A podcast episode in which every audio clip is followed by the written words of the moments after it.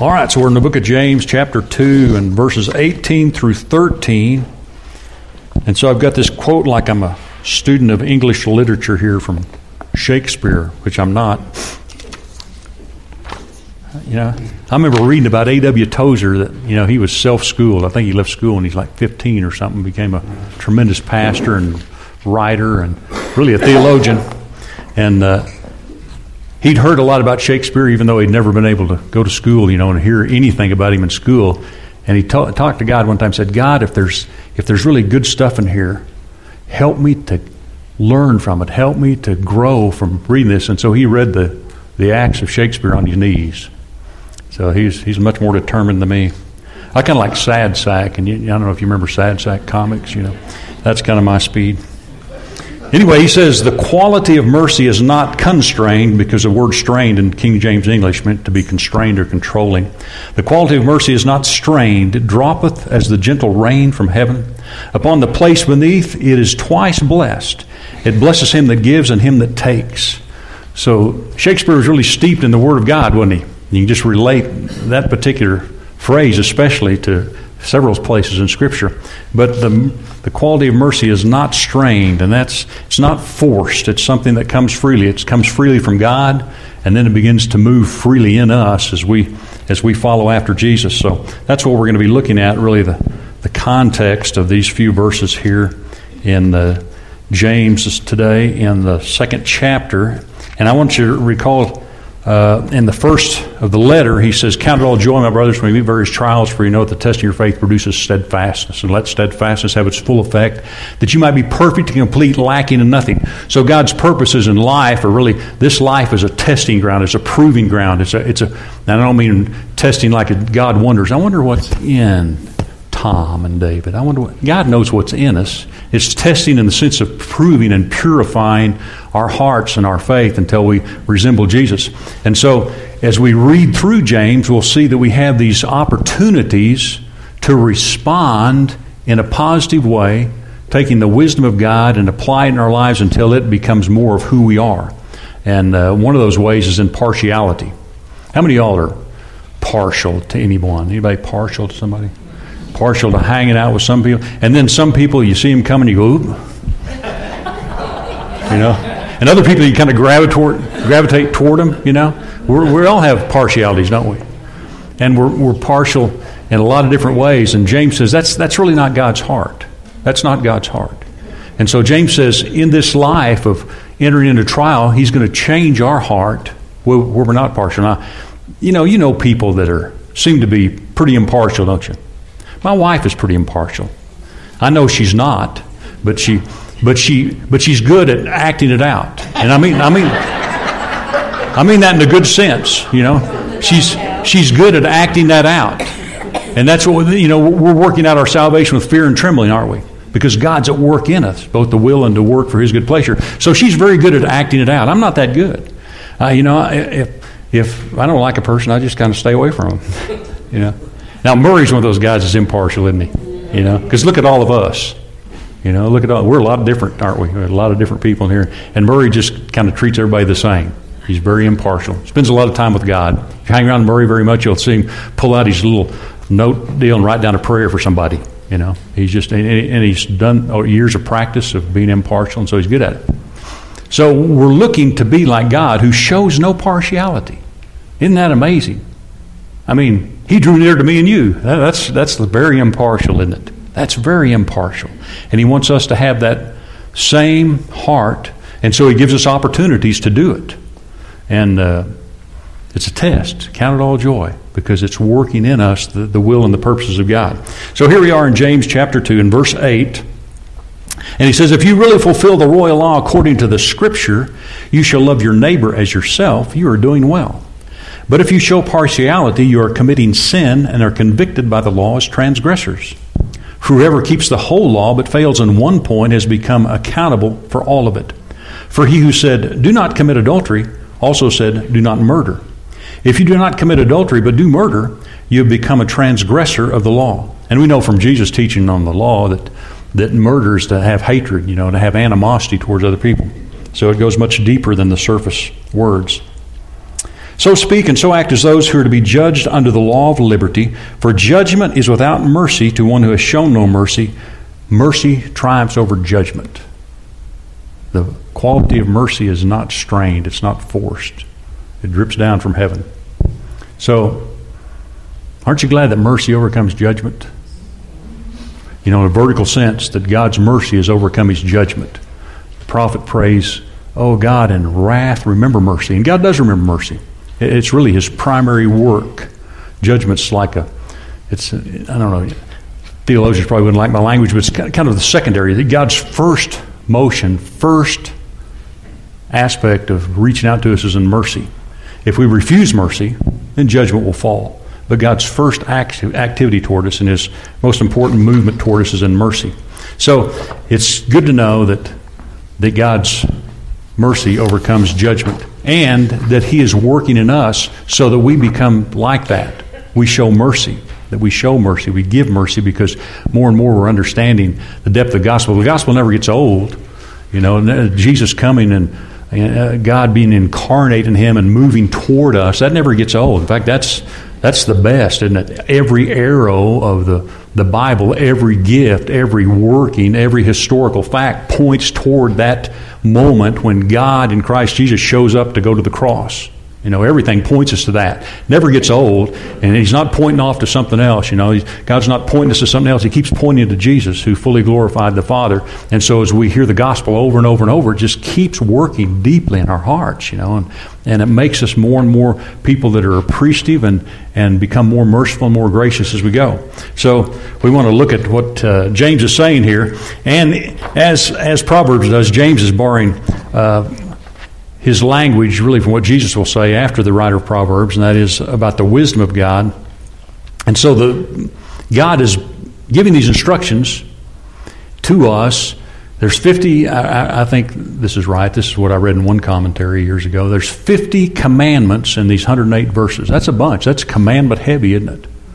James just gets right to the point. He's not beating around the bush. He's a very direct person, and he's just he's a David Wilkerson kind of guy, you know. Just here, here it is. And so he speaks, but he's speaking to people who have been born again of God's word. We've been created according to the word of God, and so he's not he's not speaking to the world to act like something they can't do. He's speaking to the people, to the 12 tribes of the dispersion, to the saints of God that are spread around geographically and, and chronologically through the ages. He's speaking to us. You've been given a new heart. You know, so be quick to hear, slow to speak, and slow to anger, and listen for the Word of God and respond to that Word. And as you see yourself, adjust yourself to what God says you are already. And so we're growing up into this fullness of uh, being mature sons and daughters of God. And James uh, comes at that through these, through uh, the orthodox uh, testimony of believing, but he also wants us to be then orthopracticers. You know, we're going to practice what's true. We're going to practice what's right. We're going to do what's right. We're not just going to hear about it. You know, it's so easy to, to listen to a good sermon, isn't it? I mean, it's really easy to listen to a good sermon. But when you walk outside the door and you try to apply what that good sermon said, man, that is not so easy. That's not so. It's not even easy for the preacher to apply what he just said. You know what I mean? Because he's under the same authority. Preachers under the same authority of the word they're speaking. You know, whenever I preach, whenever I teach, I'm preaching way beyond myself because I'm preaching Jesus Christ and Him crucified. Well, that's, that's, that's infinitely larger than what I've experienced. So I'm preaching way beyond myself. And I'm preaching way beyond all of us because we got a long ways to go. But because God has shown us mercy and has made us new creatures by His Word, we can respond to Him. We become response able we can begin to respond to His truth. And so James is, is giving us these commands to respond to. He says, Do these things because God has ordained you in these affairs in order to perfect you, in order to bring you to maturity. So Martin Luther, because of where he came from, and having to battle through all of the legalism of the Catholic Church, he thought James was a, an epistle of straw. He put it in his New Testament when he, when he translated into Greek.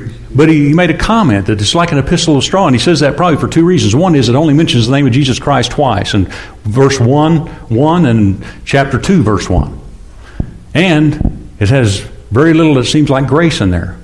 But the grace is this God has made us new creatures by the impartation of His Word. There's the grace. So he believed it was part of the Bible. He just didn't, he didn't want to spend much time in it. He'd been so beat up, you know, by commands that he spent a lot of time in Galatians and Romans, you know. So, uh, and we probably won't be any better than Luther. So here's the here's the three things I can see that I just kind of briefly want us to look at this morning. The royal law of liberty. So liberty is the freedom to want to do and to do what is right. That's liberty. The freedom to want to and to do what's right. Lots of times we'll do what's right, we really don't want to. You know? 35, you're kidding me. You ought to be able to go 60 right here. You know? I mean, that's a, that's a very simple, mundane thing. You know? Oh, no, I got to treat that person nice. You know? And we do. But the liberty is the freedom to want to do what is right. Man, that is great liberty there, isn't it? That is real freedom. So the, so the submitted servant of the Lord Jesus Christ, the one who's really a slave to Jesus out of love, they're the most free person, the most liberated person in the earth. They don't have any rights to trample. You know, they don't have any way they can be offended. They've already taken the lowest chair. So this is the kind of liberty that James is talking about. The royal law of liberty. And he says it's love. It's this commandment to love. Jesus said, A new commandment I give to you. Well, it wasn't new, was it? But it was new in the sense that he was going to make it possible in the Old Testament, they'd already given that commandment love the Lord your God and your neighbor as yourself. And you can see they did a really good job at it, right? No, they did a terrible job at it. They had no power to do it. But we're different. We're different. We've been given the Holy Spirit.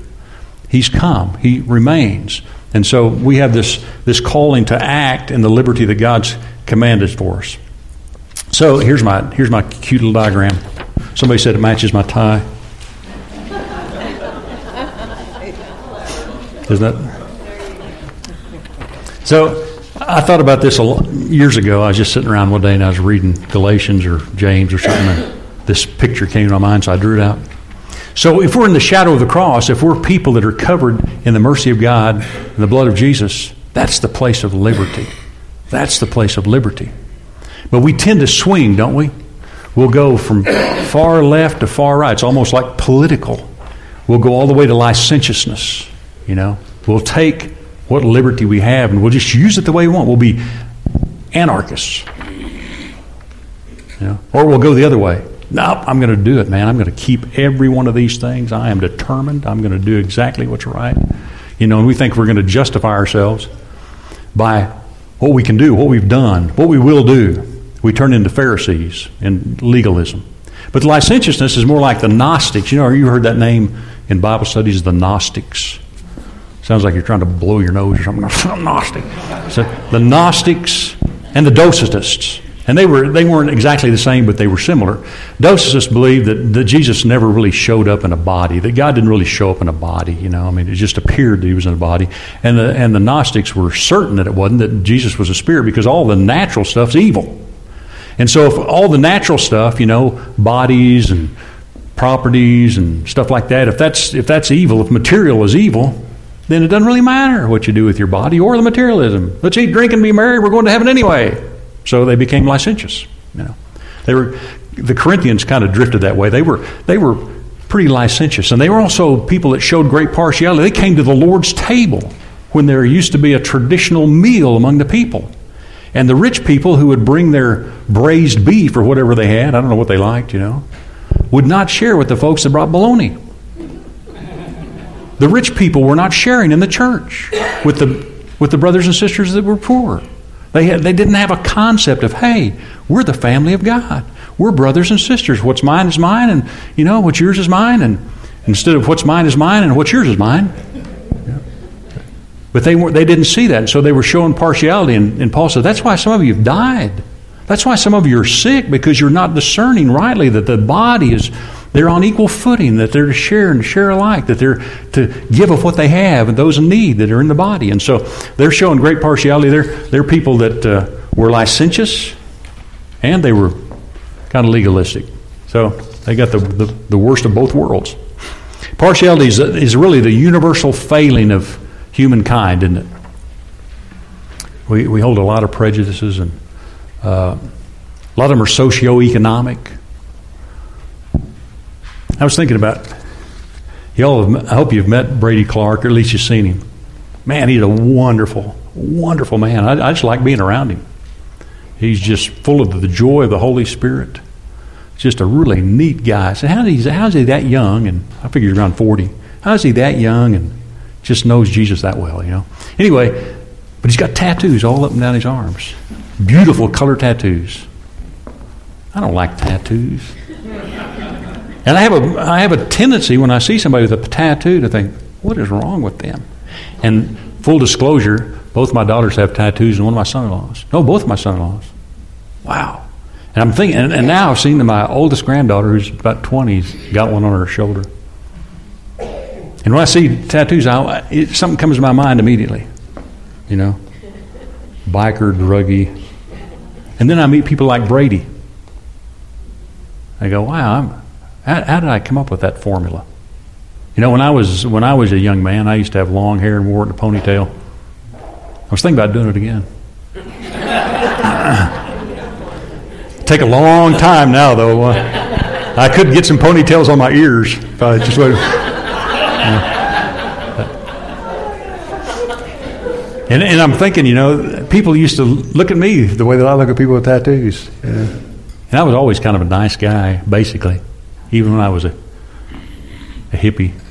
But uh, you know, we have these these things we show partiality. How people, what's their educational level? You know, what what what kind of car do they drive? Where do they live? You know, we just sort through things constantly in our mind. To say nothing of race or gender, and yet we read in the Bible, God shows no partiality. No partiality. So God came to me when I'm sitting in one of the worst county jails in the state in 1973. That's basically where I met Jesus. I mean, if God was showing partiality, that's not where He would have come. He wouldn't have come there. But He doesn't show partiality. It's like, it's like in a sense, God has blinders on in that regard. He doesn't show any partiality. And so He's, James is saying the same thing that we're not to be a people that have that kind of partiality. And He, and he makes this, this uh, case that love fulfills the law, which is just over and over and over and over and over Scripture. Love fulfills the law because love never does anything, any wrong to a neighbor. And who's our neighbor? Well, Jesus made that very clear. Whoever you're around, whenever you connect with them, that's who your neighbor is, you know. And so we're here's here's the bullseye. God says, and that's where I'm taking you. I'm conforming you to that image. I'm conforming you to the image of my son Jesus. He shows no partiality. Know? He is the good Samaritan. He's the good Samaritan. He's the one that comes along and picks up this Jew on the road that got beat up, you know, and says, Put it all on my tab. If anything else comes up, here's my charge card, just put it on my tab. That's an amazing thing. So here's Jesus being the Good Samaritan. We're called to be the Good Samaritan. You know, one of my favorite stories that I really like is in John chapter 8, where Jesus meets with the legalist and the licentious parts of Israel. You got all these you got all these Pharisee types. They brought this woman caught in adultery. She's just been practicing her freedom, which has become bondage, you know, being a prostitute, making money on the side, doing that. Whatever she, I don't know what her background, the Bible doesn't say exactly how she got into it, but she was doing it in Jerusalem, and so she was right there. They brought her to Jesus on the temple grounds. He's having a Bible study in the corner of the temple grounds with some guys. And right in the middle of the Bible study, they just throw this lady down in the middle. I wonder what he was teaching about at the time. Anyway, they throw right in there. And and they say, We caught this woman in the act in the very act of adultery. Moses says we ought to kill her. What do you say? They may be quick to hear, slow to speak, and slow to anger. So Jesus was. And he got down on the ground and he began to write. Remember that? Scripture doesn't say what he wrote. I think I know what he wrote. I think he wrote Hosea 6 6. I desire mercy, not sacrifice. I desire mercy, not sacrifice, because God is steadfast in his love. He shows mercy to a thousand generations. God is merciful. That's what, that's what he gives before the people begin to rebel. He says, I show mercy for a thousand generations. My love is steadfast. I'm gracious, kind, and tenderhearted. So Jesus gets down there, and I'll, I'll write a commentary sometime. And he says, Hosea 6 6, I desire mercy. I desire mercy, not sacrifice. Sacrifice, that's way down the order. But because of your because of your hard heartedness, he said, the sacrifices I institute them for a season. But no longer, Jesus has become that sacrifice. And so we're to be people that are showing mercy. And uh, love covers a multitude of sins. I like that verse too, don't you? In 1 Peter chapter 4. Love covers a multitude of sins. I'm still trying to learn that horizontally, and uh, really even vertically. I'm a great sinner, just like you are. You know, and I'm confronted with my sin on a regular basis. But love covers a multitude of sins. And then it moves out, it begins to move out from us horizontally. You know, it begins to cover a multitude of sins around us, especially in the body of Christ. Especially in the body of Christ. Look what happens in churches. People leave, they get offended. They're not willing to give love, or maybe not willing to receive love. So we split up. Now we had, let's just think of our own denomination. ECO came from PCUSA, and so did PCA, and OPC, and then the Cumberland. You know, it's like, come on. Love covers a multitude of sins. Isn't that something? Now, Denise and I have been trying to learn this for 46 years. You know what I mean? You're in your marriage, you have disagreements over something, and it's usually something just really stupid. I mean, just means absolutely nothing. And instead of just kind of swallowing our opinion, we got to give it. We got to give it. Maybe this will make them shut up. you know? So instead of, so God gives us a great ground of learning love, doesn't He? Oh, marriage is a great thing. Greatest thing that's ever happened to me, you know, other than meeting Jesus. And that's a marriage too. But here we are, you know, in these proving grounds, having these trials, and God says, I want you to be merciful. I want you to let love cover a multitude of sins. I do. And you're my child. I called you to be like me, to be like the household name, to be an imitator of me. So come on. James is, James is saying, get with it. What's wrong with you people? He's like a DI. You know, I never had a. Did you have a DI? Okay. I guess they kind of talk like that, didn't they? Except with, with a few four letter words? Yeah. yeah. And so, you know, this is kind of James' attitude. Uh, because he knows, he knows that God has given us everything pertaining to life and godliness. He knows it's been imparted to us, deposited in us by the Holy Spirit. He says, Come on, come on, do it. You know? And so that's what God says in life do it. I've given you the resources, I've given you my life. So do the love, show the mercy, do these things, okay? And sometimes it's hard to do. So, eh, what did I got down here? I got something important. Sin never wrongs another. Excuse, excuse me, love never wrongs another. We sin by not imitating God. This is in the middle paragraph, kind of a paragraph. In whose image we're made, we fail to treat others as we've been treated by Christ. So this is this is really sin, not imitating God. You know, not treating others the way that we see God treats people. So the last thing he says here that I, that I want us to look at is judgment and mercy. Again, like, like Shakespeare, what a wise guy. Must have read the Bible a lot. Mercy rains down, it rains in the lives of believers. Uh, blessed are the merciful, for they shall receive mercy. James is saying the same things that Jesus said on the Sermon on the Mount. Blessed are the merciful, for they shall receive mercy. We don't, we don't show mercy in order to get mercy, but because we've received mercy, we give it. And then it keeps coming back. It blesses the one who gives and the one who receives. You know? So we, we keep doing that. So on the basis of the cross, we, we cry out this way God in wrath, remember mercy. Then everybody's going to be judged according to how well they do. That's, that'll be the, the difference in the levels of reward in heaven. But one of the things we have to realize as we're, as we're uh, giving and giving out in the name of Christ and imitating Him, there's going to be people that don't want it.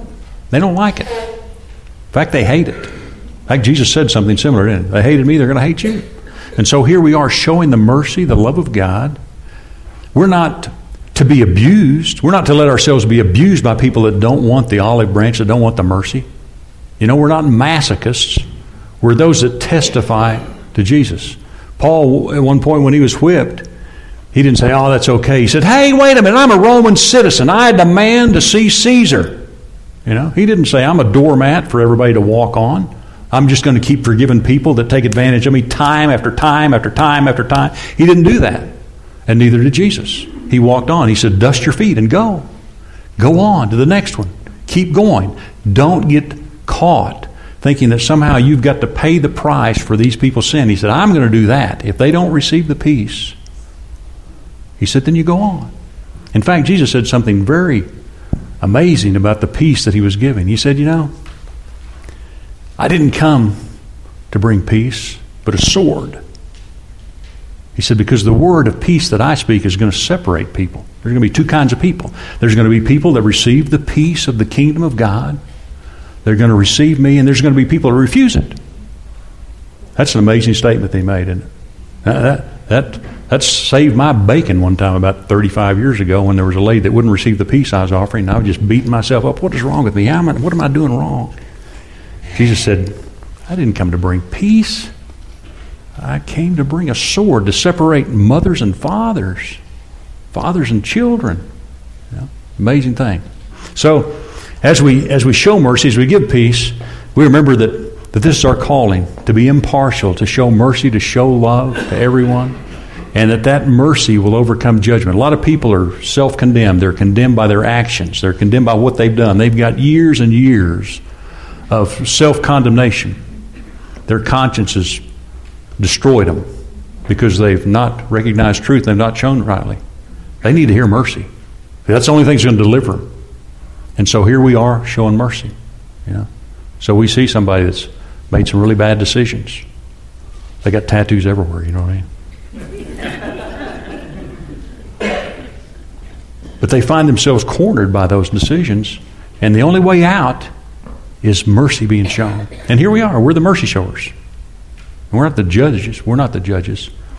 And if we break any of the commandments, that's an interesting thing. You know, all they, they all hang together. So you, you see it this way: all these commandments point to loving God and loving neighbor, all of them. And if we break any one of those, we're either not loving God or not loving our neighbor. And so we've broken the whole thing because it's a it's a one piece of cloth. It's one vase, and we shattered all. And that's what Paul says was his experience. He said, "Man, I had them all down."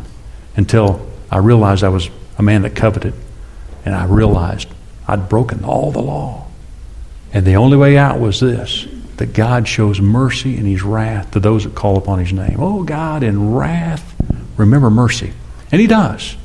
As we continue to walk before him in brokenness, he continues to heal us up. And other people in our wake, surely goodness and mercy will follow us all the days of our life simply because we're following the Good Shepherd. We don't know where the next turn is. We don't know where the next pasture is. We don't know where to get a good drink of water, but He does. And as we stick close to Him, goodness and mercy follow us. This is an amazing thing, isn't it? And we're the most astounded because every once in a while we look back and go, wow, look at that. Look what God did in me through me. And we're the most amazed, aren't we? We're the most amazed because we've seen ourselves in the light of God's Word. But God's shaping us, He's changing us. So let's do that. Let's show mercy. Let's be lovers of people. And let's do it when it's hard and when it's not. And let's act it out even when we don't feel like it. And, and we'll be changed from one degree of glory to the next. Let's pray together. Father, again, we uh, thank you for, for your good word. We bless you for the way that you love us, God, from everlasting to everlasting. A love that is great and steadfast, the psalmist says. A love that was set upon us before we did anything, before we were. You loved us from the foundation of the earth, you chose us to be holy and blameless in Christ Jesus. How great is this love, God? And nothing in all creation can separate us from it. So, Father, help us to abide that. As Howard was saying this morning, help us to remember, Lord, what you've called us to. Help us to remember what you've done in the cross so that when things go from bad to worse, we can remain steady. We can remain, God, people that show mercy and give love. God, in all these things, we thank you. We thank you that you're far out ahead of us, that you're behind us, covering our tracks, that you're above us, God. Your anointing is upon us, and beneath us are our everlasting arms. Thank you, God, for the surrounding of your love and the presence of your Spirit. We welcome you, Holy Spirit, to instruct us, to fill us, to inflate us, to propel us, to inspire us, and to live through us.